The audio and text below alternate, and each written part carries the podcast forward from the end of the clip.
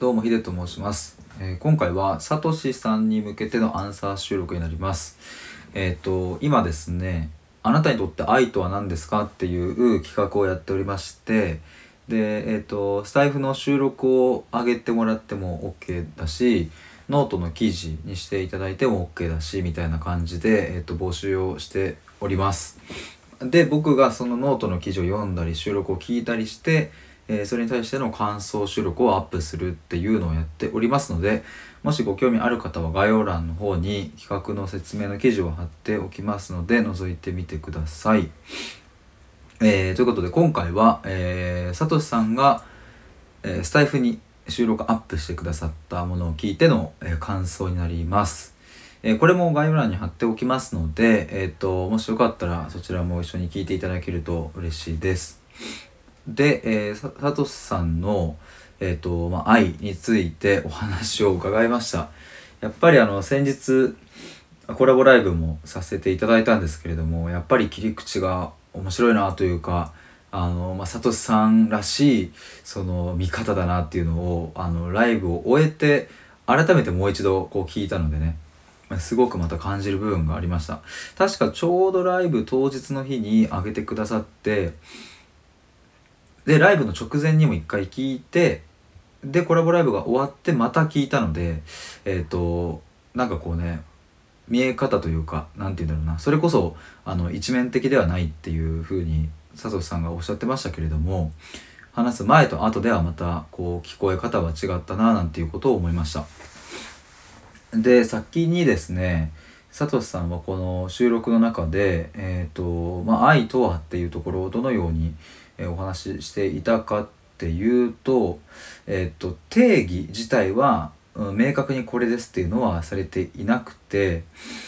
うんとそうですねあのこんな感じで言ってましたね。えー、と愛っていうのがその包括するものが大きいがゆえにうんとそれをこう愛だねっていうことでくくれることができてしまうけれどもそれをしちゃうとこう対話が止まってしまうというかそこにこう罠があるみたいなことをおっしゃっていて、まあ、愛とは何かっていうのを簡単にその答えを出さないで、えーむしろ愛という言葉を使わずに何か、まあ、ある種の答えを出すような努力が必要なんじゃないかみたいなことをおっしゃっていました。だから要は迂闊に愛と言わないことによって愛そのものが見えてくるのではないかっていうところの結論結論なのかな？あの、まあ、今回の収録においての結論っていう意味ではあのそういうふうにおっしゃっていてすごくわーわかるなと思ったのと同時にあの佐藤さんが逆に言うとそれだけ深いレベルで考えてらっしゃるんだなっていうのがまた改めて、えっと、分かったのでいやもうますますまたお話聞きたいななんていうことを思っちゃいましたが確かそうですねこの収録では基本的にあのエーリッヒ・フロムの「えー、と愛するということ」という本を、うん、大きな切り口としてお話をされていました。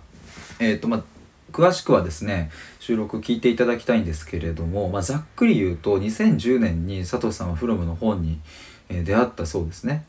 えっ、と、まあ、とある方のワークショップで、えっ、と、その本に出会ったらしいんですが、まあ、そこから本当に毎年読むような感じで、すごく佐藤さんにとっては刺さったみたいですね。えっ、と、愛は技術であるっていう、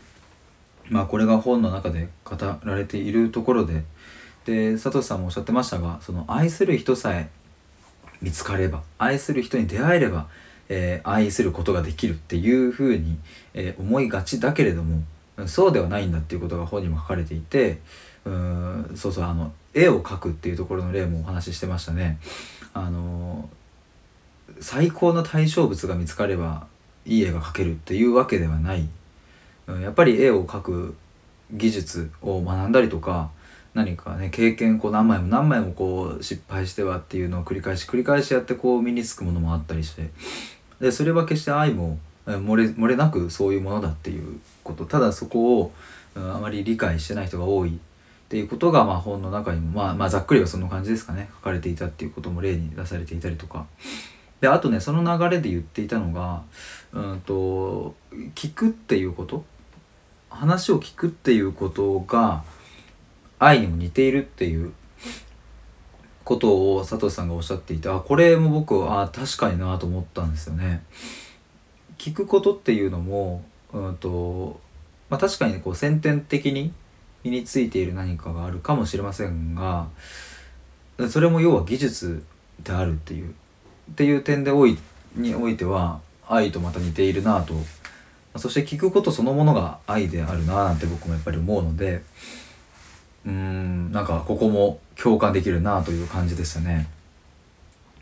でそこからそうですねあのフロムの方の内容を引用ををしながら佐藤さんのお話こういうふうに思うっていうところをお話しされていたんですけれどもとても印象的だったのがですね2015年くらい56年かなつまり本に出会ってから56年したぐらいにこのフロムの本があまり佐藤さんにとっては大きなものではなくなったそうなんですね。うんとというのもそのまあ、けその結論を言ってしまえばやっぱり何でもこう愛だよねっていうふうにくぐってしまうことへの違和感みたいなのがうんと大きくなっていったみたいです。そもそも愛っていうのは西洋的な概念なんじゃないかっていうことだったりとかその愛っていう言葉が輸入された明治以前以後の流れとか、うん、そういうところから考えていってもじゃあ日本人として愛って何なんだろうとかうん、でもそもそもこういう問いは残しておきたいなとかっていうことを佐藤さんは感じられていたそうでまあそんな背景の中、うん、何か対話会とかね読書会とかした時にやっぱり愛だよねっていうことそれを言う人が多いなっていう遭遇することが多くなったなっていうので、うん、なんだかその愛という言葉自体の難しさをこう感じていくようになった違和感がこう出てきたみたいな感じでおっしゃっていましたね。なのでえっ、ー、と2010年頃から、まあ、5年ぐらいでその愛っていうものをこう捉える、まあ、時期というか、うん、があったけれどもまた今度そこからは愛をこう定義しないからこそコラボライブでもありましたがそこのこう分からないから、うん、のよ,、まあ、よ良さっていうかね分からないからこその見えるものがあったりとかっていうのを、だんだんとこう佐藤さんの中で感じられていったのかななんていうことを思いましたでこれその僕は今「愛って何ですか?」をこう企画として聞いているわけでねそしてその方にとっての愛を聞いているんですけれどもでも一方で僕もこの企画をやっていくと愛そのものってこんなにも多様なんだっていうことを本当に日々痛感していますしうんだからこそやっぱり定義なんていうものはできない、うん、けれども定義をする過程を見ていくのも面白いし、うん、その人の中での愛っていう形はあってそれは決して、えーと、他から否定されるものではなくその人の中にあるものだからそれはそれとして成り立っている。だけれども、えーと、サトシさんのおっしゃるように愛とは何かっていうところを簡単に答えを出さないでえっ、ー、とまあうかつにね愛って言わないことによって愛そのものが見えてくるのではないかっていうこともあるっていううんここを行ったり来たり 僕もするなーなんていうことをねサトシさんのお話を聞いて思いました。でおそらおそらくっていうか今回サトシさんはちょっとこう話がね長くなっちゃうからあのもうあの今回の収録は切りますねみたいな感じで、えーと、こう途中で話をこう終わらせていたので、えー、もっともっとこう愛についてはもう多分語りだしたらねたくさんサトシさんは思いがあるとは思うんですけれどもでもやっぱ分からないからこそつかめないからこそそのままにしてそしてそれを捉えようともがいてみたりいや捉えずにそこにポンと置いてみたりするっていうのがうーんなんか趣深いっていうんですかね。でそういえばですねあのそうそう今日サトシさんのちょっと僕ツイッターを拝見した時にですねあこここれも、うん、なんかそのいわゆるこうサトシさんが思ってる愛の一つなんじゃないかなと思ったのがあって、えー、こんなツイートがあったんですね。僕は世界中の人たちと友達になりたいという気持ちがある。でも気持ちがあるだけで本気で実現しようとしているわけじゃない。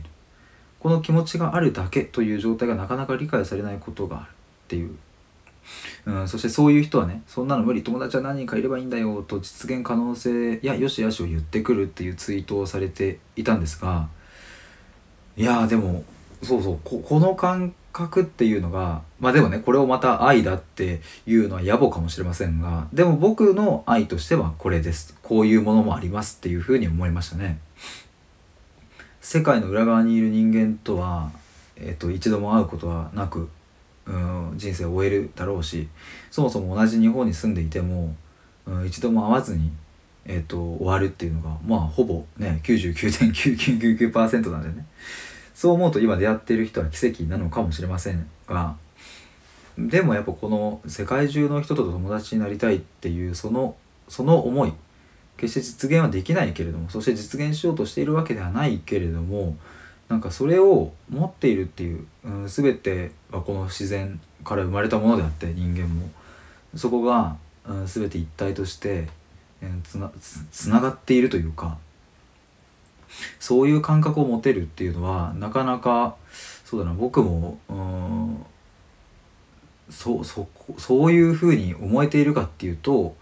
うん、今まだそういう感じではないなとかって思ったりでもそのこのツイートを見てあ分かるわっていうふうに思ったりも僕もするんでなんかそこを行ったり来たり僕はまだしている最中なんですがまあまあ今日こんなツイートを見てああなんかいいなっていうことを思ったりもしました。っていうことでちょうどあのタイムリーだったのでご紹介させていただいちゃいましたが、まあ、是非あのまたあのサトシさんのこの愛についてっていうところは